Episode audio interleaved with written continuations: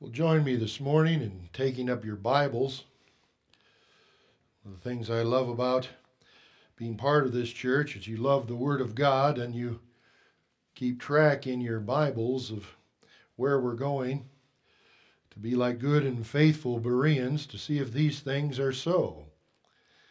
It is your responsibility, and it is my responsibility to rightly divide the word of truth for the Lord's sake. Let's turn in our Bibles to Hebrews chapter 11, and let me read verse 7.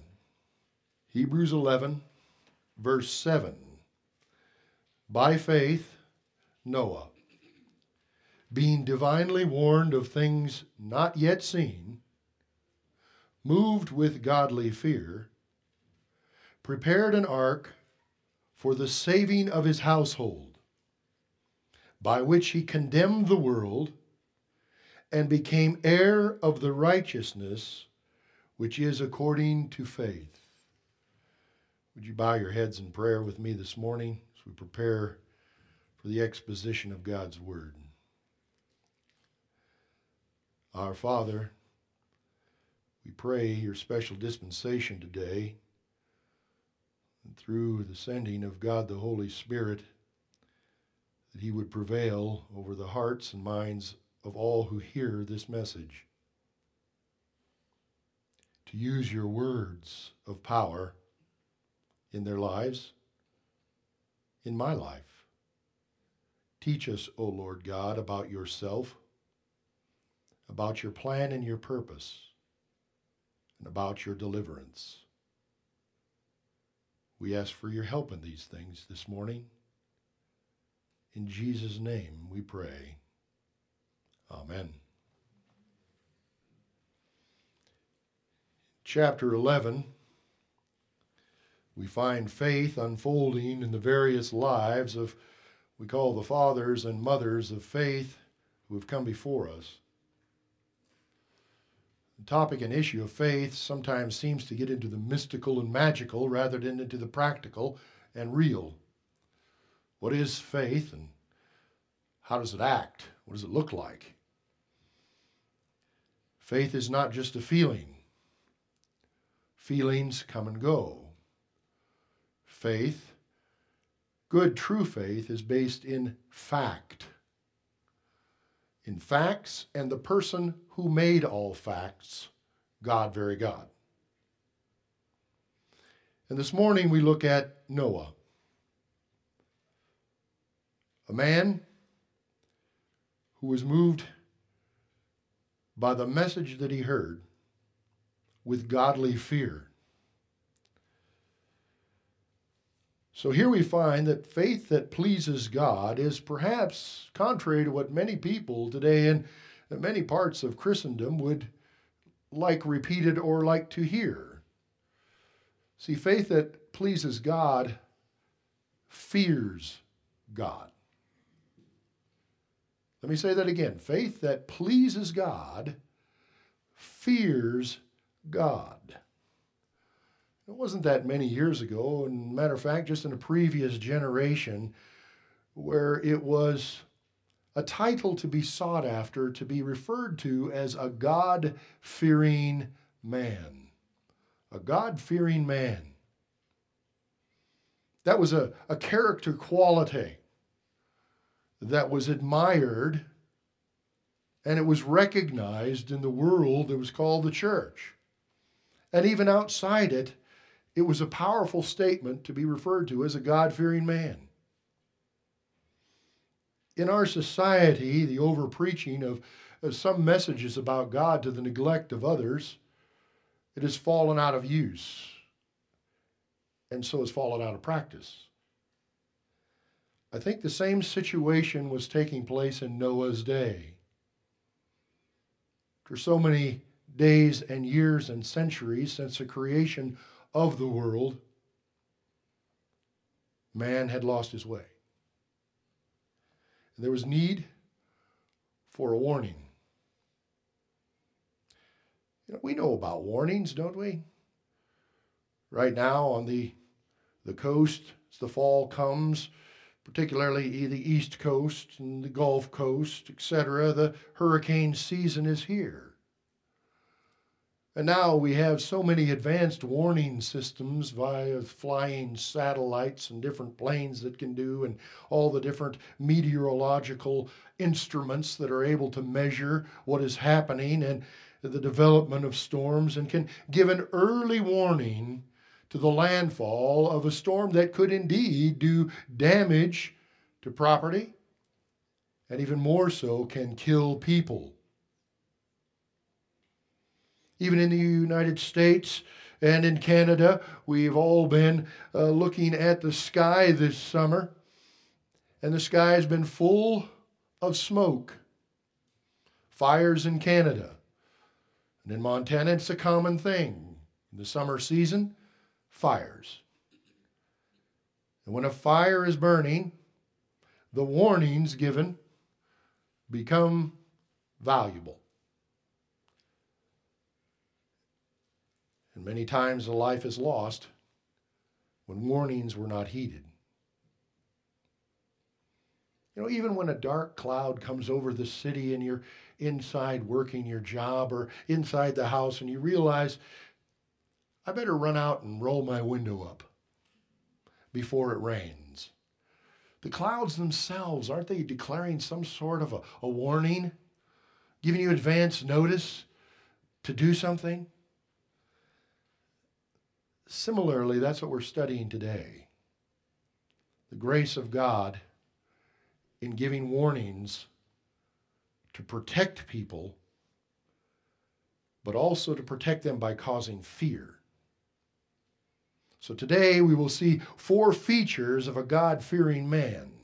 Four features of a God fearing man so that we may follow Noah's faith, his example of faith as a God fearing man, as a God fearing Christian, if you will, unto deliverance to life. So faith that pleases God fears God. Let me read Hebrews 11:7 again. By faith Noah being divinely warned of things not seen, moved with godly fear, prepared an ark for the saving of his house for his household, by which he condemned the world and became heir of the righteousness which is according to grace. Let me give you the first feature of a God fearing man. If you would like to be one, or a God fearing woman, we can add that, of course, man in the general term. A God fearing man fears the warnings of God, fears the warnings given by God. By faith, Noah, being divinely warned of things not seen. So, a God fearing man who has fear of the warnings of God listens to the warnings of God, letter A in your notes, which takes us to Genesis chapter 6. Who is this Noah? What was going on in his day? We find out here in Genesis chapter 6, the very beginnings of the earth and the world, yet a new beginning, but also an ending is about to take place, where Noah will listen to the warnings given by God. The state of the world was so horrible that the thoughts and intents of every man and woman on the face of the earth was evil all the day long. And then we see this, verse 5, where this is reiterated chapter 6, verse 5 Then the Lord saw that the wickedness of man was great in the earth, and that every intent of the thoughts of his heart was only evil continually or all day long.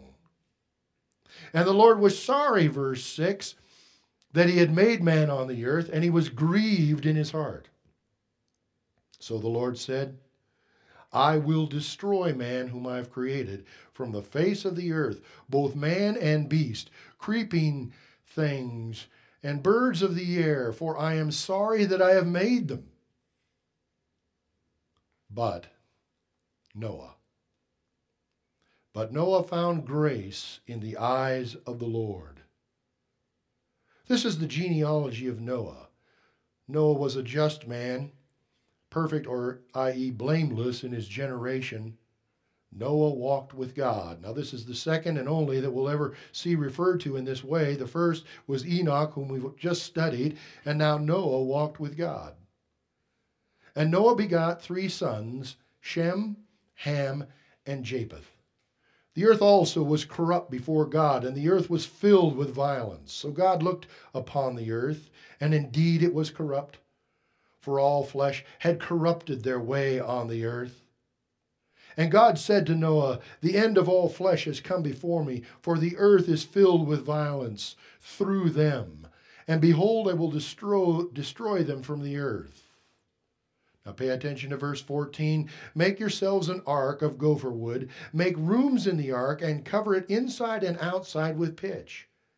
And this is how you shall make it. The length of the ark shall be 300 cubits, its width 50 cubits, its height 30 cubits. You shall make a window for the ark, and you shall finish it to a cubit from above, and set the door of the ark in its side. Shall make it with a lower, second, and third decks. And behold, I myself am bringing the flood of waters on the earth to destroy from under heaven all flesh in which is the breath of life, and everything that is on the earth shall die. But I will establish my covenant with you, and you shall go into the ark, you, your sons, your wife, and your sons' wives with you. And of every living thing, of all flesh, you shall bring two of every sort into the ark to keep them alive with you. They shall be male and female. Of the birds after their kind, of animals after their kind, of every creeping thing of the earth after their kind, two of every kind will come to you to keep them alive. And you shall take for yourself of all the food that is eaten, and you shall gather it to yourself, and it shall be food for you and for them. Verse 22, zero in there. Thus Noah did according to all that God had commanded him. A God fearing man fears the warnings of God and he listens to the warning of God. And by the way, this was the first warning of total destruction ever given. There weren't previous ones. This was one and only that Noah had ever heard the first message, a warning of God. And he did what God said. He listened.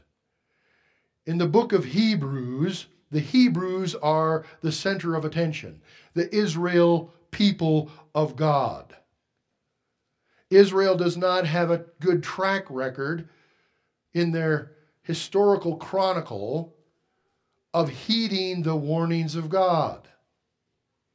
The book of Hebrews is given to remind to remind Hebrew Christians of the fickle nature of faith that their forefathers had carried to warn them against being so flippant about the warnings and the realities of God in judgment when they fail to believe and obey. Let me give you just a few of them by way of reminder that we studied in the past, because this is a book of five distinct and serious warnings that everyone need listen to, not just the Hebrews, but all who read it today, including us. Hebrews chapter 2, now, if you will, verse 1. Therefore, the writer says, We, all of us, must give a more earnest heed to the things we have heard. Listen, lest we drift away. This is even in the nautical type of term. I think it ties in quite well to a fellow who's building an ark. Lest we drift away. Verse 2 For if the word spoken through angels proves steadfast, and every transgression and disobedience received a just reward, meaning justice was always done, how shall we escape if we neglect so great a salvation, which at the first began to be spoken by the Lord and was confirmed to us by those who heard him? God also bearing witness both with signs and wonders, with various miracles and gifts of the Holy Spirit according to his own will. Here's the warning. Here's the authentication of the warning with the miracles. Here's the opportunity of escape. Don't miss it. Give heed to it, i.e., heed means listen, not just hear it, but do something about it when you hear. In Hebrews chapter 3, verse 12, we again see a warning beware. We know what this means. Ware means to pay attention. Beware is to be on your toes, be on good attention. There is danger. Now, listen, there's danger, brethren, verse 12, lest there be in any of you an evil heart of unbelief in departing from the living God. But exhort one another daily while it is called today, lest any of you be hardened through the deceitfulness of sin. Listen, listen, listen to the warnings of God and take them seriously. That is an element of being a God fearing man point out to your attention chapter 3 and chapter 4 of Hebrews, and I want you to notice that there are four repetitions of the same Old Testament passage that cries out for the Hebrew to remember when their forefathers refused to listen to God and were punished, and are now being encouraged not to miss it again. Chapter 3, verse 7 we find the first. Therefore, as the Holy Spirit says, today, if you will hear his voice, do not harden your hearts as in the rebellion, in the day of trials in the wilderness. We see this very same quotation take place again in verse 15. While it is said, Today, if you will hear his voice, do not harden your hearts as in the rebellion chapter 4, now verse 3 For we who have believed do enter that rest, for he has said, I swore in my wrath, they shall not enter my rest. Which then gives it to us again in verse 7 Today, if you will hear his voice, do not harden your hearts as in the rebellion.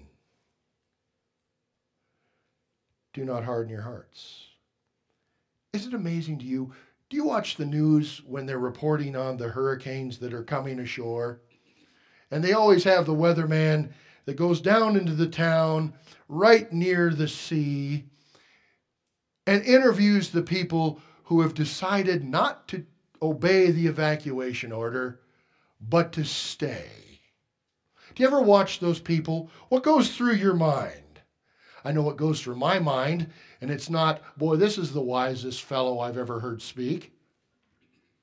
Boy, I sure want to be like him. I want to go down there too and say something like, This is my home. We're not leaving. We've made it through others. We'll probably make it through again. I don't know about you, but I'm just thinking, hmm, give it a go. And then I think further.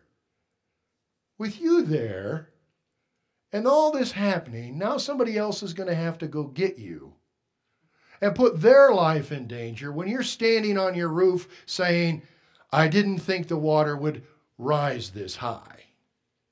What about them? It is amazing that this kind of thing can become catchy to not listen That'd be sort of a form of strength. I'm going to stand in the face of a hurricane. I'm not afraid. That is not courage. That's foolhardiness. And it's also evil. As I said, you put your own life, which is valuable to God, at risk, and you put the lives of others who are trying to save you at risk. It reminds me of 1 Corinthians chapter 15 where this is said by way of warning do not be deceived. Evil company corrupts good habits. It's amazing that men don't want to be seen to be the scaredy cat. Men, can I have a hearty amen? That wasn't good enough, you scaredy cats. Can't you say amen? Men, are you brave enough to say amen? Now. See what I'm saying?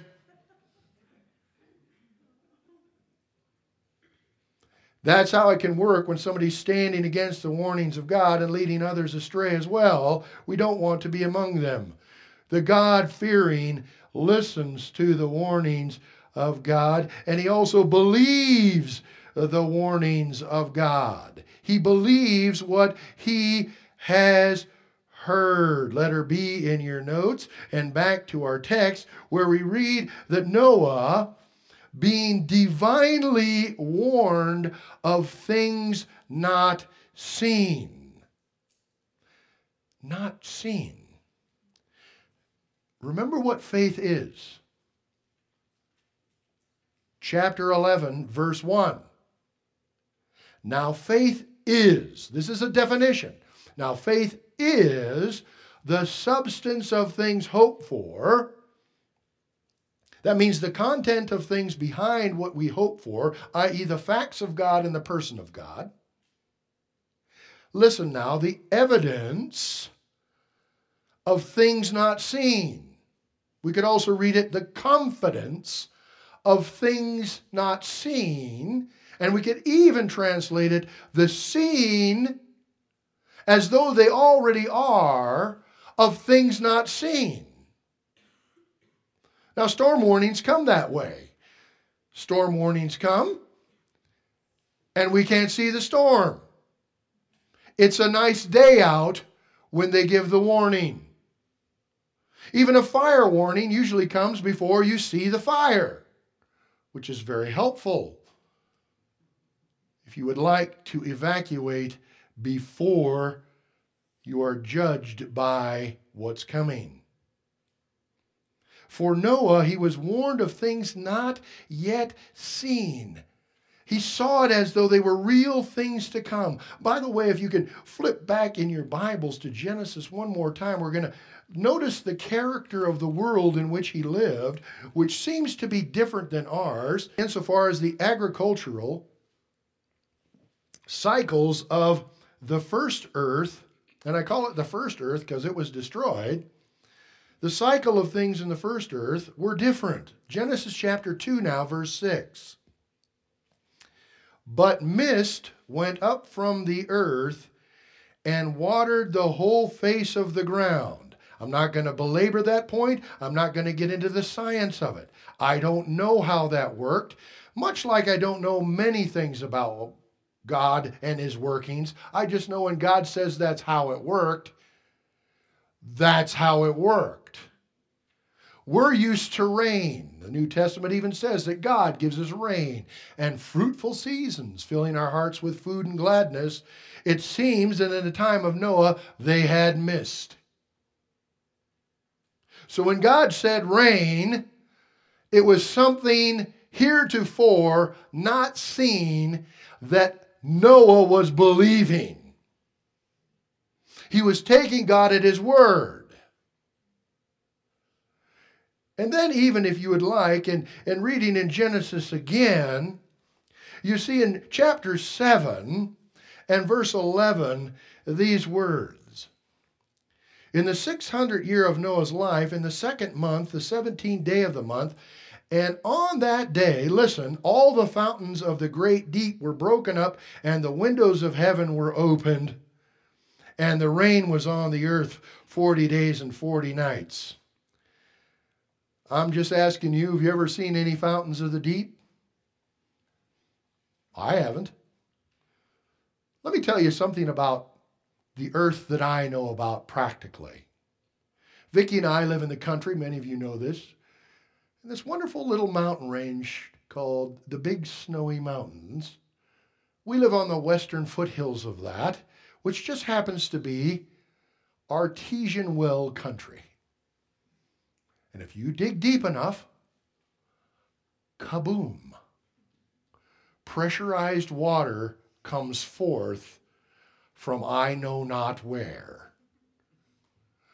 Though it's not seen, Every morning I turn the faucet on, expecting it to be there. I have faith in it. How does it work? I don't know. And don't come to me after and say, well, Pastor, actually, you see, it's a different thing. The tectonic plates of the earth. And it, okay. There's obviously more water under us than we know about, and Noah found out. But Noah believed before it happened. That's faith in things unseen that he sees as though they are because they're based on his God. Unbelief is easy. You realize that? Unbelief is easy. That's why so many do it. And it's also selfish because we think we know everything. Well, if I can't see it, I don't believe it till a gust of wind punches you down. Hmm. Didn't see that coming. Mm hmm. That's the way it works. There is power beyond you, and you are rather small, and hurricanes are good for reminding us of that. So are forest fires. God has been giving warnings. By the way, do you realize the reason God sent prophets wasn't because Israel was doing well? Wasn't He didn't send them because he wanted to reward them. Prophets were sent when Israel was off the rails refusing his warnings, not following his way, and prophets were sent to warn them back on track. Kind of like parents, right, children? How lovely they are to us. Actually, they are. They're protecting you. Which is what God did when he sent Isaiah. And one of the most famous Christological, messianic portions of the book of Isaiah. You all know the chapter. What chapter is it? Chapter 53. You're right. Chapter 53. In chapter 53, Mashiach, Messiah of Israel, is proclaimed, but I want to remind you how chapter 53 begins. It ties into where we are in Hebrews. Isaiah 53, verse 1 the prophet says and asks this question Who has believed our report? Rather rhetorically, no one. And to whom has the arm of the Lord been revealed? Rhetorical in the other way, everyone. So who has believed us? Nobody. To whom has it been revealed that they should believe him? Everybody. And now it speaks of Messiah. Verse 2 For he shall grow up before him as a tender plant and as a root out of dry ground. He has no form or comeliness, and when we see him, there is no beauty that we should desire him. So, this is saying uh, that the Messiah, when he comes, will be of regular features, of reg- regular style. He's not going to be the best looking, best athletic one at all. He's going to be normal, average. And even more so, it is predicted uh, how he will not be believed by his own people how he will not be seen as Messiah and deliverer by the very ones who have the text of Scripture announcing his arrival in the future if they would just see it as though it were already seen in faith. Verse 3 He is despised and rejected by men, a man of sorrows and acquainted with grief. Now, listen, this is where it gets predictive and also retrospective. This is like Israel after the fact of receiving their Messiah, and then they say this, and we hid. God sent his son, God sent Messiah, and we hid, as it were, our faces from him. He was despised, and we did not esteem him. We wouldn't believe the sign. We wouldn't believe the prophets. We wouldn't heed the warnings. He came and he left, and we have but judgment. It's easy to not believe unless you can see. Even one of the disciples of Jesus, right? Thomas, what do we call Thomas now? What's his what is his moniker that now goes before his name? He's a Thomas, a doubting Thomas. How would you like that stuck on you for the rest of your life? That's what he got. Why? Because he, when told that Christ had risen from the dead, as he said, he said, I will not believe until I put my hands in his palms and see where the nails were, unless I put my hand in his side and see where he is pierced with the spear, I will not believe. And Jesus shows up. Uh oh. And there Thomas sits. I mean, can you imagine his face? I can. You've all been there with me, you doubting Thomases. We have all doubted. And this chapter is about stopping it once and for all. To become like Noah, living in a time with no rain and believing rain's coming in judgment. Jesus said to Thomas, Blessed are those who have not seen and yet believed. By the way, if you're a Christian today, you have not seen Jesus. You did not touch his hands and his side as Thomas was offered by Jesus. Then Thomas, in his shame, said, I believe. You're believing in a Jesus you never saw because the Bible told you so. And you're convinced it's true. See, even when Jesus walked on the earth, he was proclaiming himself as the prophets had predicted. In the book of John, such a glorious statement of who God is through Jesus the Christ. In chapter 12 of the book of John, we look at verse 37.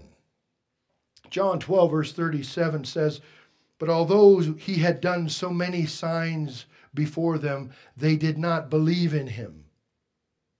They did not believe in, in him. Listen, that the word, purpose, that the word of Isaiah the prophet, those words we just read, that the words of Isaiah the prophet might be fulfilled, which he spoke, Lord, who has believed our report? No one. And to whom has the arm of the Lord been revealed to all who were there as Jesus walked. Therefore, they could not believe because Isaiah said again, He has blinded their eyes and hardened their hearts, lest they should see with their eyes, lest they should understand with their hearts and turn so that I should heal them. For generations they refused to believe, and for them now Jesus' coming was too late. They had refused to walk by faith as Noah and be counted righteous and now it was too late. These things Isaiah said, verse 41, John 12, when he saw his glory and spoke of him. Nevertheless, even among the rulers, many believed in him, but because of the Pharisees, they did not confess him, lest they should be put out of the synagogue. And now I want you to see a warning. Jesus cried out and said, verse 44, skipping one. When then Jesus cried out and said, He who believes in me believes not in me, but in him who sent me. Do you realize that? When you believe in Jesus, you're not believing in Jesus alone. You're believing in the God, the Father, who sent Jesus as the deliverer from his judgment and warnings. And he who sees me sees him who sent me. I have come as light into the world that whoever believes in me should not abide in darkness. Now, listen, here's the good news. And if anyone hears my words and does not believe, I do not judge him. Someone say, Oh, that's good. Whew, got out of that one. Well, listen further. For I did not come to judge the world, but to save the world. Why did Jesus come? Not to punish, but to save. Verse 48 here it is He who rejects me and does not receive my words has that which judges him. Okay, Jesus will not judge him. what will judge him? The Word. The Word that I have spoken will judge him in the last day. Hearing the words of Jesus is dangerous. On the other side, it is safe. It is protective if you believe. If you don't and reject it, you're judged by the very words of Jesus. In this book, this book where Jesus is presented as the Word. In the beginning was the Word, and the Word was with God, and the Word was God. And then in verse 14 of chapter 1, and the Word became flesh and dwelt among us. Jesus said, The very words that I speak have the power and the judgment over you. For I have not spoken of my own authority, but the Father who sent me gave me a command, what I should say and what I should speak. And I know that his command is everlasting life. Therefore, whatever I speak, just as the Father has told me, so I speak. He said, Believe. If you don't believe, there's a storm coming.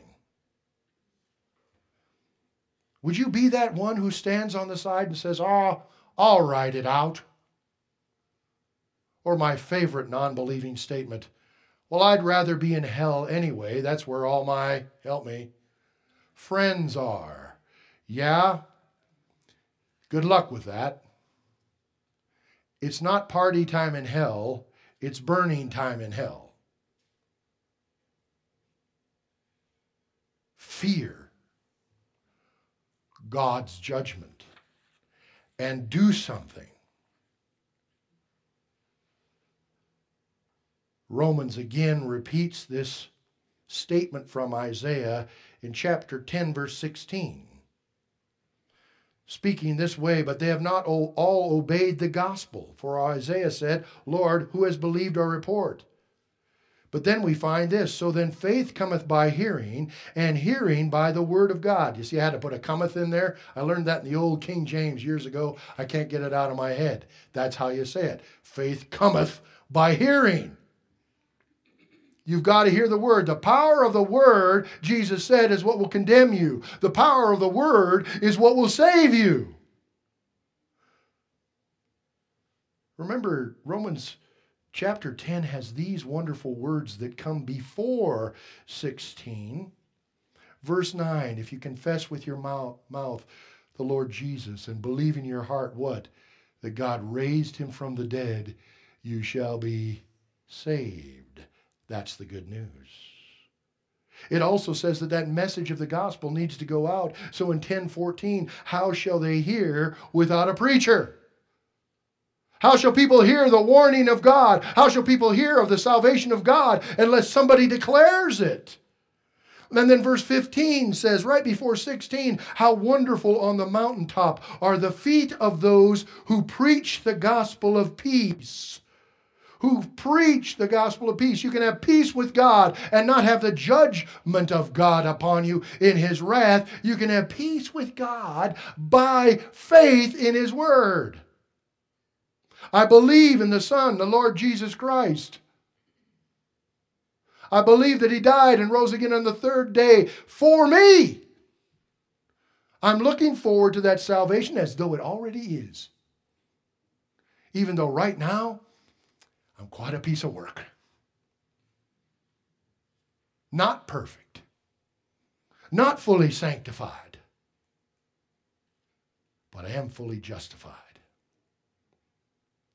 The justice of God is off of me. A God fearing man, number two, acts on the warnings of God, acts on the warnings of God. We go back to the book of Hebrews. And again, or verse 7 of chapter 11 by faith, Noah, being divinely warned of things not seen, moved with godly fear, moved with godly fear, prepared an ark for the saving of his household. So, this is what it looks like. This is what a God fearing man who acts on the warnings of God actually looks like. And there's three portions to it there's a prompt, there's a plan, and there's a purpose. First, the prompt. The prompt to godly fear. Look at what our text said. He was moved to godly fear. God said, I'm going to destroy the earth and every living creature in it. And Noah moved. I like that. It's simple. He was moved with fear. He said something like, What? Yikes! I got to do something. And then God told him what to do. So he's moved with godly fear. He's afraid. I mean, when God says he's going to destroy the earth, I mean, I mean, what are you afraid of? Tell me, what are you afraid of? Every day, what's your fear? Some of you are scaredy cats, get scared a lot. You probably have a short list. At this, some of the little stuff, spiders. Little bigger stuff, snakes. Some of the rest of you have some oh, finances. Man, this inflation thing is driving me crazy. Some of your political types. Look at the president. I'm afraid. Look at the FBI. I'm even more afraid. Look at the IRS. Oh, Pastor, this is horrible. It's fear, fear, fear. Those things don't fear.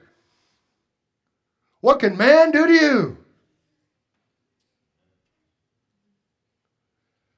Fear God.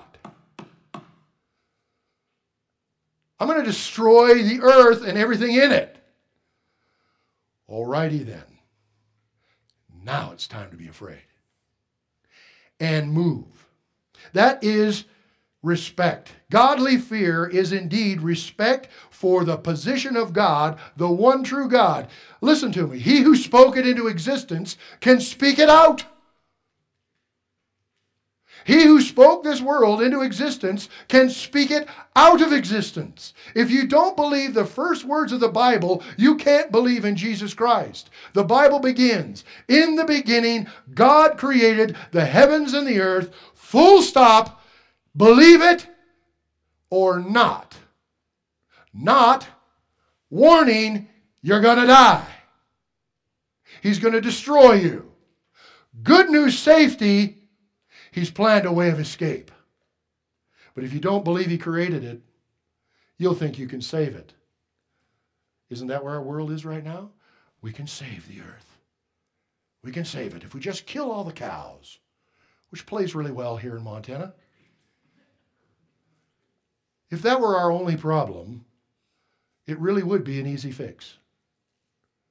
Our problem is not the gases or lack thereof in the air. It's sin. The sin that denies who God is. You know, a people will never rise above their understanding of God. If you have a pagan view of God, i.e., we're God, we'll save the earth, then you have a very low view of the power available and you're hopeless and you live in fear. By the way, these people who are living this terror of trying to save the earth are truly frightened, and we have the message of hope for them, by the way, and we need to get it out there, but we have to be afraid first. Let me move on. Respect for God and his position as a God. He has the power to do these things. You know, have you ever been, you know, messing around in your house with that thing called power? you know, electricity? You ever inadvertently been plugging something into the wall and have like your fingers wrapped around on the two metal doofy things rather than on the plasticky thing? How'd that feel? A little association with power. Kind of undid you a little, didn't it? It's like, whoa, that was dumb. And then you got to tell everybody in your life, right? Hey, guess what? I'm so dumb, I can't pull these things in. Woo, did they give me a job? Man, that scared me. That's kind of what I'm saying here Noah did.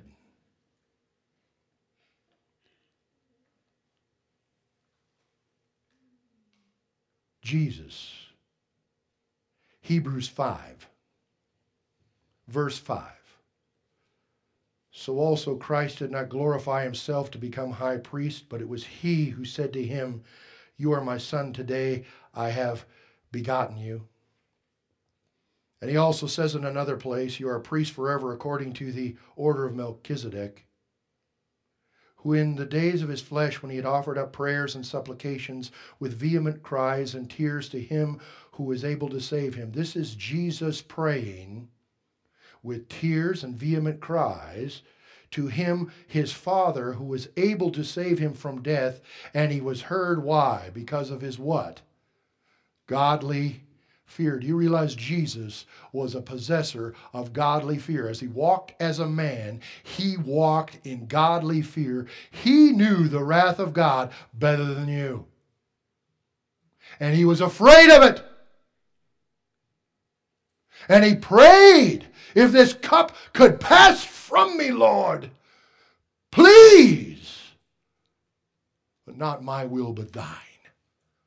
Knowing the wrath of God, he took the wrath of God for all who would believe. Will you not believe? Eloi, Eloi, lama sabachthani. Jesus cried. My God, my God, why hast thou forsaken me? And then he died under the wrathful hand of God against sin. Some would say we should not fear God. God only wants good things for people. He does want good things for people, and He has provided a way of escape. Unless you don't listen to the warnings and take safety. Psalm 46 God is our refuge and strength, a very present help in trouble. Therefore, He will not fear. We will not fear even though the earth be removed, and though the mountains be carried into the midst of the sea, and though its waters roar and be troubled, though the mountains shake with its swelling, Selah.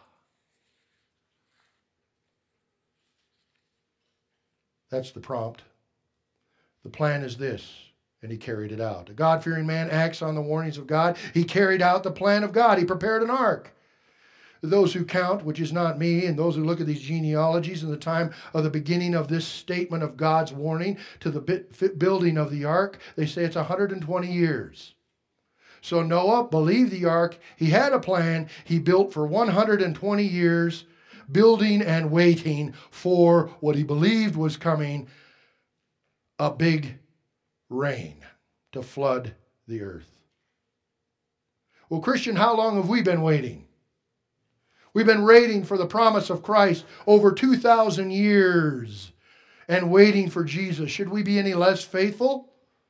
We stand together. Noah stood alone. And faith stands the test of time 120 years of believing. How many years are you going to live? I just ask you. Who would like to make a 100? No hands went up. Oh, one. I got one. Some of you are escapists. You just want the rapture. Let's get out of here. It's not so bad to hope for God to come get us. But I'm saying while you're here, it's time. Only a man who walks with God closely could build a vessel to sail an unseen sea, lead his family into an ark, wait for rain seven days, trust God during nearly a year afloat. Noah believed by faith the word of God unto his fear and took action. He built the boat. That's the plan, the prompt, the plan, and now the purpose. He prepared the ark for the saving of his family, for the saving of his family. Noah was a God fearing father bent on protecting his family for the saving of his household. God the Father saving children from the wrath to come is so clearly done for all of us in the book of Second Peter. That is an entire warning of our age given to us by the Apostle Peter of the time of false teachers, this warning is tendered. And it's tendered in a loving way by a, an apostle who loves those who he writes to, and he says it this way 2 Peter 3, verse 1, he begins, Beloved. I now write to you this second epistle, in both of which I stir up your pure minds by way of reminder. Don't forget that you may be mindful of the words which are spoken to you by the holy prophets, and of the command, commandment of us, the apostles of the Lord and Savior. Listen, knowing this, first, that scoffers will come in the last days, walking according to their own lusts, and saying, Where is the promise of his coming? Where is this Jesus, you Christians? You've been saying it forever, my whole life. You, Jesus. Oh, Jesus coming back. Jesus is coming back. Nanner, nanner, nanner. Where is he? Well, this is nothing new on the face of the earth. This is nothing new. Where is the promise of it coming? For, the, for since the fathers fell asleep, we continue, all things continue as they were from the beginning of creation.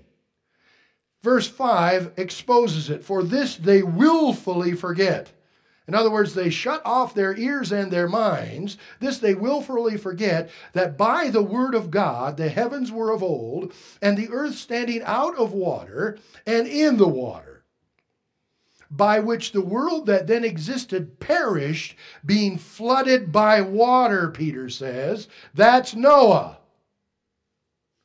And the heavens and the earth, which are now preserved by the same word, listen here comes the fear. Preserved by the same word are reserved for fire until the day of judgment and perdition of ungodly men. Brothers and sisters, every time you look up and see a rainbow, that is a guarantee that God once flooded the earth and killed mankind, and He promised not to flood it again, but He did promise to burn it. That's why we say man will not destroy this earth totally. God has reserved that right for himself. It is a fire warning. A fire warning. Which brings me to my third point. A God fearing man proclaims the warnings of God. He doesn't just say, Ooh, goody. me and my family are out of here. The rest of you guys, nah, nah, nah, nah, nah. You're toast. Think about that. If that was the kind of man Noah was, we said, well, what are you building the ark for? Oh, no, just kind of a house. Don't worry about it. I just like to work with wood. What else am I going to do when you live 800 years? Our text in Hebrews 11 says this He prepared an ark for the saving of his household, listen, by which he condemned the world and became heir of the righteousness which is according to faith. His work was a condemnation to the world in its sin and its wickedness, calling on them to repent. 2 Peter chapter 2 verse 4 we read for if God did not spare the angels who sinned, but cast them down to hell and delivered them into chains of darkness to be reserved for judgment, and did not spare the ancient world, but saved Noah, one of eight people, listen, one of eight people, Peter says, a preacher of righteousness bringing in the flood on the world of the ungodly. Did you see that little phrase? Bringing in his preaching, bringing in the flood on the world of the ungodly. If you're a God fearing man, you bring a message of fear to those who need it, a warning, and by doing so, you are providing them with condemnation if they refuse or salvation if they believe. God fearing men who preach God protect their families by listening to the warnings of God. Let me tell you something that you all know about. There was a fire in Hawaii. Do you know about this? Island of Maui, town of Lahaina, destroyed. You want to fear fire? Look at those pictures. You want to ask how frightening it is? Go talk to the people who still have not found a trace of their family members who are still missing. A fire, 2,700 homes destroyed. 115 people confirmed dead, many more we don't know. You know what the complaint is? Do you know what the complaint is? Why didn't someone turn on the warning sirens and warn us? They knew and they did not do. Christian, what are you doing? Are your warning signs on or do you not fear God? The world is going to burn. Not just a town. Look at those pictures. The world. Men, how's your ark coming along for your families? If you know the world's going to burn, and if you didn't, now you do, I just read it. Are you building an ark around your family with the words of God? See, the danger of wrath and fire to come, your children need salvation in Jesus. And the danger of the error that in, in the world that they live in, saying, Oh, don't believe it, he'll never come. They need direction. They need salvation and then they need direction. And the danger of following the world where they are going, they need protection constrain them to enter the ark of Jesus Christ and believe on him. 2 Peter 2 9, the Lord knows how to deliver the godly out of temptations and to reserve the unjust under the punishment for the day of judgment, and especially those who walk according to the flesh in the lust of uncleanness and despise authority. Preachers preach the good news and the bad news. Without the bad news, there's no good. There's no God fearing in you. A God fearing man then is rewarded for fearing God. Number four, this is the last feature, the last feature of Noah, and it's the most important one. A God fearing man is rewarded for fearing God. Our text says, and he became heir of the righteousness which is according to faith. See, he wasn't marked as righteous because he built the ark. The text doesn't say that. He was not marked righteous because he took animals and his family into the ark. That's not what the text says. And he was not marked righteous because he preached condemnation to the world. He was judged righteous by God in God's courts because he believed God's warning. He took God at his word. He feared the warning spoken by God. Noah believed that God said it would be a flood, and so he acted, and so he lived, and so he preached in faith, and God marks that as righteousness. Brothers and sisters, you don't build an ark without faith. You don't call your children into the ark without faith. So you don't go to church without faith yourself, and you don't teach your children about faith in Jesus in the church without showing them yourself that you fear the judgment of God and you tell them that it's coming. Children, if you don't believe, you will be burned in the wrath of God. Adults, old people, whatever your age, time is short. The warnings are clear. The fire of judgment is coming upon the earth. The day of the Lord is at hand. Do you believe it? They didn't in Noah's time. The very strata of the rocks of our mountain proves they were wrong. But the Bible proves everything.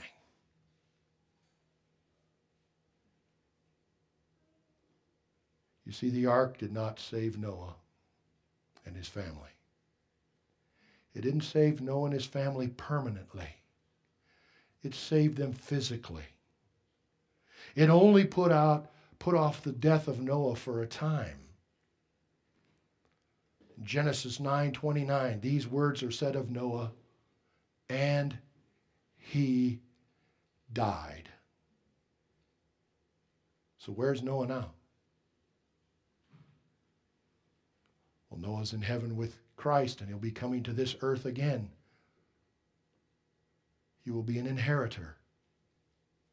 He's an heir of the righteousness which is according to faith.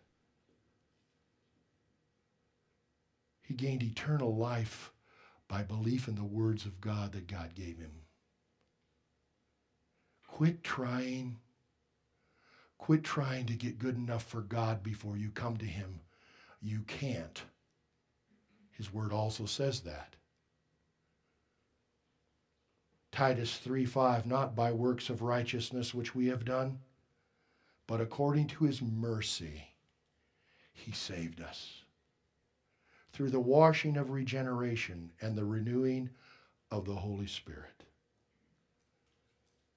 And then the reward is for all, Hebrews 12:28 since we are receiving a kingdom which cannot be shaken, let us have grace by which we may serve God acceptably with reverence and godly fear.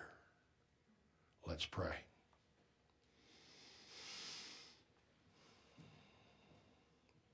Lord God, how hard it is to speak of your wrath. How difficult it is to proclaim your judgment. But how wrong it would be, Lord, if we withheld that message that cries out for people to seek safety, to seek safety in Jesus Christ, your Son. You sent him to seek and to save that which was lost. And you guaranteed that all who believe on the Lord Jesus Christ shall be saved. This we believe, saved from the wrath to come through Jesus by faith. Do the work that you want this word to do in each heart and mind that hears it. I ask of you in Jesus' name. Amen.